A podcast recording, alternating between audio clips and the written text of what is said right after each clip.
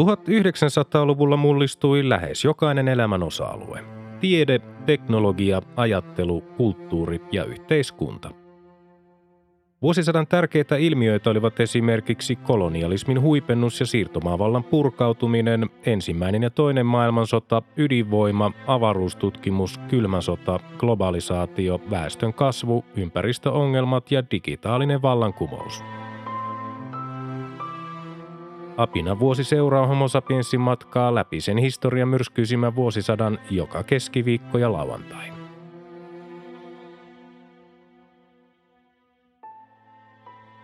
Vuosi 1980. Ensimmäinen tammikuuta Ruotsin uusi kruununperimysjärjestys nosti prinsessa Victorian veljensä edelle. Samana päivänä ensimmäinen tammikuuta TV1 johtaja, valtiotieteen kandidaatti Sakari Kiuru siirtyi Yleisradion pääjohtajaksi eläkkeelle jääneen Erkki Raatikaisen tilalle. Toinen tammikuuta Helsingin hovioikeus tuomitsi kauppa- ja teollisuusministeriön kansliapäällikön Brur Walrusin 3000 markan sakkoihin virkavirheestä ja lahjoman vastaanottamisesta osana niin sanottua Salora-juttua. 5. tammikuuta Hewlett Packard julkisti ensimmäisen tietokoneensa. Samana päivänä 5. tammikuuta Helsingin Sanomat julkisti mielipidetiedustelunsa, jonka mukaan kansalaisten luottamus virkamiehiin oli romahtanut kahdessa vuodessa. Nyt enää vain 15 prosenttia haastatelluista uskoi, ettei virkamiehiin voi vaikuttaa heitä lahjomalla. Kaksi vuotta aiemmin vastaava prosenttiluku oli ollut 28. 7. tammikuuta Yhdysvaltain presidentti Jimmy Carter vahvisti lain puolentoista miljardin Yhdysvaltain dollarin lainasta Chrysler Corporationin pelastamiseksi.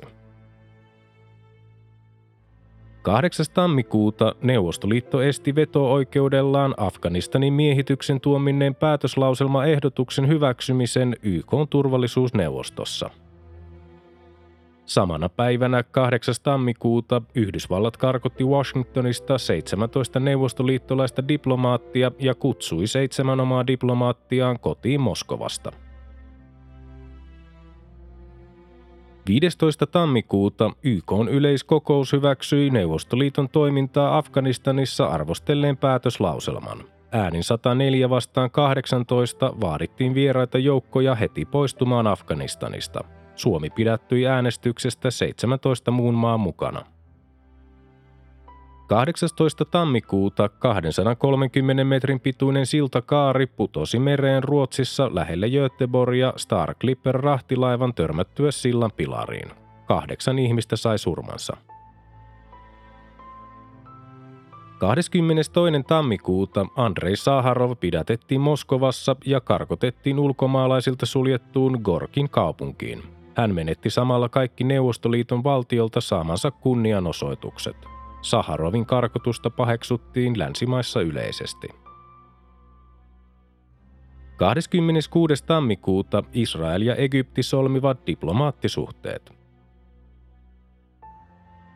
4. helmikuuta Ajatollah Khomeini nimesi Abol Hassan Bani Sadrin Iranin presidentiksi. Seuraavana päivänä 5. helmikuuta Kiina ilmoitti, että maan väkiluku oli ylittänyt miljardin rajan. 11. helmikuuta Iranissa juhlittiin islamilaisen vallankumouksen ensimmäistä vuosipäivää. Teheranissa kuoli kolme ihmistä paraatiin osallistuneen panssarivaunun ajettua heidän päältään. 13. helmikuuta Lake Placidin talviolympialaiset alkoivat – 15. helmikuuta Suomen tulli takavarikoi liki 200 Neuvostoliitosta salakuljetettua ikonia, mikä oli mahdollisesti rahallisesti arvokkain Suomessa koskaan tehty takavarikko. Rikostutkijat pidättivät juttuun liittyen kahdeksan afrikkalaista. 17. helmikuuta Lake Placidin olympialaisissa hiihdettiin ennennäkemättömän tasaväkinen 15 kilometrin kilpa – Ruotsin Thomas Wasberg voitti hiihdon yhden sadasosa sekunnin erolla Suomen Juha Mietoon. Kolmanneksi tuli Norjan Uwe Aunli. 20. helmikuuta ulkoministeri Cyrus Vance ilmoitti Yhdysvaltojen jäävän pois Moskovan olympiakisoista, koska neuvostojoukot eivät olleet poistuneet Afganistanista. Kaksi päivää myöhemmin, 22. helmikuuta, Yhdysvallat voitti Neuvostoliiton jääkiekkojoukkueen Lake Placidin talviolympialaisissa – 23. helmikuuta ajatolla Khomeini määräsi Iranin parlamentin päättämään yhdysvaltalaispanttivankien kohtalosta. 25. helmikuuta 16 armeijan aliupseeria syrjäytti Henk Arnonin hallituksen Surinamessa. Kersantti Desi Buters pysyi maan johdossa vuoteen 1987. 29. helmikuuta Kiinan kommunistisen puolueen keskuskomitea puhdisti kulttuurivallankumouksessa vuonna 1966 syrjäytetyn ja sittemmin kuolleen presidentti Liu Shaogin maineen.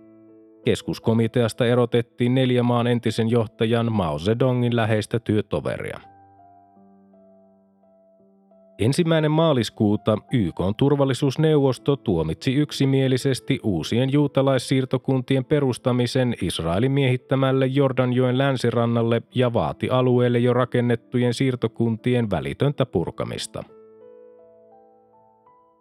4. maaliskuuta presidentti Jimmy Carter ja ulkoministeri Cyrus Vance peruivat Yhdysvaltojen kielteisen kannan Israelin siirtokuntia koskeneessa YK turvallisuusneuvoston äänestyksessä – Vance esitti Israelille pahoittelunsa ja sanoi ottamansa vastuun erehdykseksi luonnehtimastaan asiasta. 7. maaliskuuta tulipalo vaurioitti pahoin Turun linnan sisätiloja. Linnassa oli tehty korjaus- ja entisöintitöitä nelisen vuotta. 10. maaliskuuta presidentti Urho Kekkonen nimitti viisi uutta akateemikkoa – Arvonimen saivat maantieteilijä Olavi Granö, filosofi Oiva Ketonen, kirjailija Väinö Linna, sosiologi Heikki Varis ja maataloustieteilijä Niels Westermark. 13. maaliskuuta talvisodan päättymisestä tuli kuluneeksi 40 vuotta. Presidentti Urho Kekkonen osallistui kaatuneiden omaisten liiton Helsingin tuomiokirkossa järjestämään muistotilaisuuteen – 18. maaliskuuta Neuvostoliiton Vostok-raketti räjähti laukaisualustallaan surmaten 50 ihmistä. Samana päivänä 18. maaliskuuta Helsingissä paljastui satojen tuhansien voimakkaiden Dolorex-pillereiden välittäminen huumemarkkinoille. Juttuun oli sekaantunut useita lääkäreitä. 20. maaliskuuta 10 ihmistä kuoli ja lähes 20 loukkaantui kostamuksessa sattuneessa liikenneonnettomuudessa. Suomalaisia rakennustyöläisiä kuljettanut linja-auto törmäsi neuvostoliittolaiseen maantielle pysäköityyn Soralastissa olleeseen kuorma-autoon. 21. maaliskuuta Yhdysvaltain presidentti Jimmy Carter julisti Yhdysvaltojen boikotoivan Moskovassa pidettäviä kesäolympialaisia – 23. maaliskuuta Iranin entinen shahi Muhammad Reza Pahlavi siirtyi lentoteitse Panamasta sairaalahoitoon Egyptiin. Seuraavana päivänä 24. maaliskuuta arkkipiispa Oscar Romero surmattiin San Salvadorissa. 27. maaliskuuta norjalainen porauslautta Alexander Kielland kaatui Pohjanmerellä – 212 henkisestä miehistöstä kuoli 123. Surmansa saaneista kaksi oli suomalaisia. 30. maaliskuuta arkkipiispa Oscar Romeron hautajaisista muodostui verilöyly San Salvadorissa, kun sotilaat avasivat tulen katedraalin kokoontuneeseen väkijoukkoon, joka ryntäsi kauhun vallassa pakoon. Kymmeniä ihmisiä kuoli ja satoja haavoittui. Ensimmäinen huhtikuuta yhden pennin kolikot alkoivat poistua käytöstä Suomessa. Samana päivänä ensimmäinen huhtikuuta kirjailija Eeva Joenpelto, taidemaalari Lauri Algren ja pianotaiteilija Ralph Gothoni aloittivat taiteilijaprofessorin viroissa – 3. huhtikuuta kuvaputkitehdas Valkon tilintarkastajat eivät esittäneet tili- ja vastuuvapautta yhtiön johdolle. 7. huhtikuuta Iranin panttivankikriisi Yhdysvallat katkaisi diplomaattisuhteet Iraniin ja määräsi talouspakotteita. 9. huhtikuuta niin sanotun Dolorex-jutun käsittely alkoi Helsingin raastuvan oikeudessa – Syyttäjä vaati helsinkiläiselle eläkeläispariskunnalle rangaistusta 110 000 voimakkaan Dolorex-pillerin hallussapidosta ja välittämisestä huumemarkkinoille. 11. huhtikuuta Imatran piirin nimismies päätti julkaista kaupungissa ilmestyneessä ilmaisjakelulehdessä neljän ilkivaltaan syyllistyneen nuoren nimet ja heidän pahat tekonsa. Menettelyä arvosteltiin laajalti. Seuraavana päivänä 12. huhtikuuta ylikersantti Samuel Down johtamat sotilaat kaappasivat vallan Liberiassa. Maan syrjäytetyt johtomiehet teloitettiin. 18. huhtikuuta Zimbabwe itsenäistyi yhdistyneestä kuningaskunnasta. Samana päivänä 18. huhtikuuta Norja jättäytyi pois Moskovan olympiakisoista – 19. huhtikuuta Eurovision laulukilpailu järjestettiin Haagissa Alankomaissa. Irlannin Johnny Logan otti ensimmäisen kahdesta henkilökohtaisesta viisuvoitostaan kappaleella What's Another Year. 24. huhtikuuta sisarukset Tuve ja Lars Jansson saivat Suomen sarjakuvaseuran Pekka Puupää hatut muumisarjakuvistaan. 25. huhtikuuta Yhdysvallat epäonnistui yrityksessään vapauttaa Iranissa olleet panttivangit. Yksi operaation osallistuneista Hercules-kuljetuskoneista törmäsi Sea Lion helikopteriin salaisessa aavikkotukikohdassa lähellä Tabasia noin 400 kilometrin päässä Teheranista. Kahdeksan sotilasta kuoli ja useita loukkaantui – Presidentti Jimmy Carter oli tehnyt päätöksen välttämättömänä pitämästään operaatiosta yksin. Syntipukiksi tuli operaatiota alun perin vastustanut ulkoministeri Cyrus Vance, joka lopulta joutui eroamaan. Samana päivänä 25. huhtikuuta brittiläinen Boeing 727 matkustajakone syöksyi mereen lähellä Kanarian saaria. Kaikki koneessa olleet 146 henkilöä saivat surmansa. 29. huhtikuuta Yhdysvaltain presidentti Jimmy Carter nimitti uudeksi ulkoministeriksi senaattori Edmund Muskiin. 30. huhtikuuta alankomainen prinsessa Beatrix nousi valtaistuimelle hänen äitinsä kuningatar Julianan luovuttua vallasta. Toinen toukokuuta niin sanottu ylikorkojuttu tuli julkisuuteen, kun vero- ja syyttäjäviranomaisten ilmoitettiin löytäneen yli 30 000 osuuskauppojen säästökassojen tallettajaa, joiden talletuksille oli maksettu yli 8. toukokuuta WHO julisti isorokon hävitetyksi. 9. toukokuuta Floridassa Yhdysvalloissa liberialainen rahtialus Summit Venture törmäsi Tampa Bayn siltaan. Onnettomuudessa sai surmansa 35 ihmistä. Samana päivänä 9. toukokuuta näyttelijä, ohjaaja ja teatterinjohtaja Lasse Pöysti suostui Tukholman Dramaten teatterin johtajaksi. 11. toukokuuta Kaavin vuonna 1807 rakennettu Hirsinen kirkko paloi. 15. toukokuuta Länsi-Saksa jättäytyi pois Moskovan olympiakisoista. Useat länsisaksalaiset huippuurheilijat ilmaisivat pettymyksensä päätökseen, jota he pitivät ennen kaikkea lojaaliuden osoituksena Yhdysvalloille – 17. toukokuuta kenraali Jundu Huan määräsi Etelä-Korean hätätilaan ja hajotti parlamentin. Samana päivänä 17. toukokuuta perustuslaillinen kansanpuolue muutti puoluekokouksessaan nimensä perustuslailliseksi oikeistopuolueeksi. Puheenjohtajana jatkoi Georg C. Ehrnrooth, puolueella ei ollut eduskunnassa yhtään kansanedustajaa. Samana päivänä 17. toukokuuta reserviupseerikoulu vietti 60-vuotisjuhliaan Haminassa. Juhlapuheen piti RUK 67. kurssille osallistunut valtakunnan sovittelija Keijo Liinamaa. 18. toukokuuta St. Helens tulivuori purkautui Washingtonin osavaltiossa Yhdysvalloissa – Purkauksesta seurasi 57 kuolleen lisäksi kolmen miljardin dollarin taloudelliset vahingot. 20. toukokuuta Quebecin provinssissa Kanadassa järjestettiin kansanäänestys siitä, tulisiko Quebecin erota Kanadasta ja muodostaa itsenäinen valtio. Itsenäisyyden vastustajat voittivat kansanäänestyksen.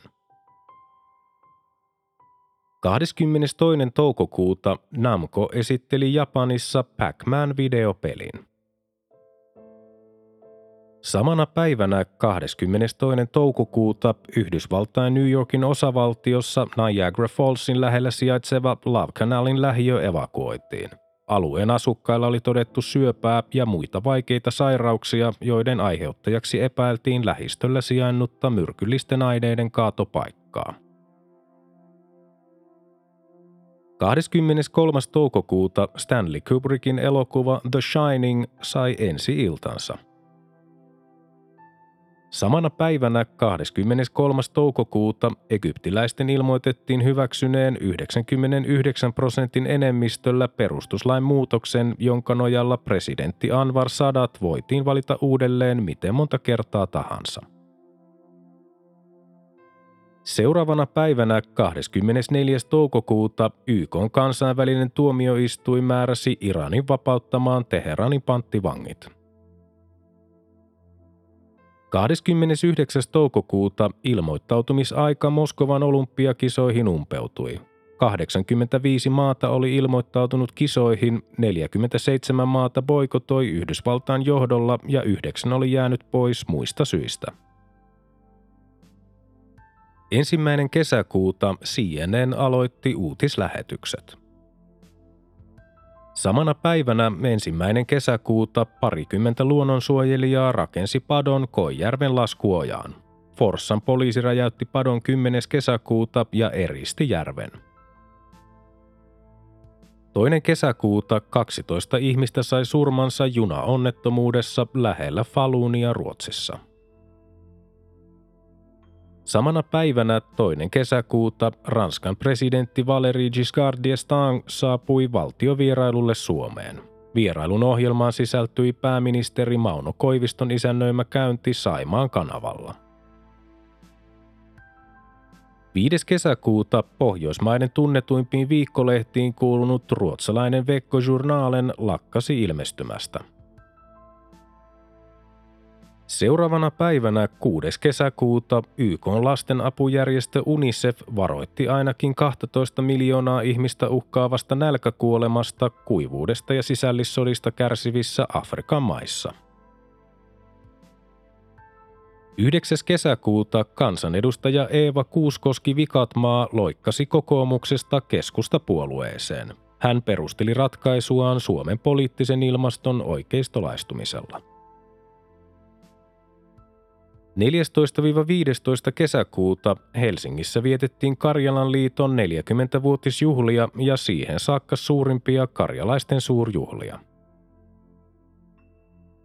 15. kesäkuuta ulkoministeri Paavo Väyrynen syrjäytti tiukassa äänestyksessä keskustapuoluetta 16 vuotta johtaneen Johannes Virolaisen puheenjohtajan paikalta Turussa pidetyssä puoluekokouksessa. 18. kesäkuuta niin sanottu viikinki-oikeudenkäynti päättyi Hangon raastuvan oikeudessa. Syytteet merivartijaa vastaan hylättiin, mutta toisena syytettynä ollut pursimies sai varoituksen tuottamuksellisesta virkavelvollisuuksien laiminlyönnistä. Onnettomuudessa hukkuneiden nuorten omaiset valittivat päätöksestä hovioikeuteen. 29. kesäkuuta Islannin uudeksi presidentiksi valittiin Vigdis Finnbogadottir. Hänestä tuli maailman ensimmäinen vaaleilla valittu naispresidentti. Mainittakoon vielä, japanilainen Nippon Electric Corporation julkaisi ensimmäisen digitaalisen signaaliprosessorin.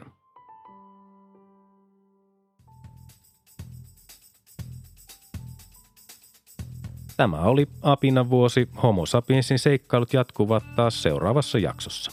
Liitytään mukaan.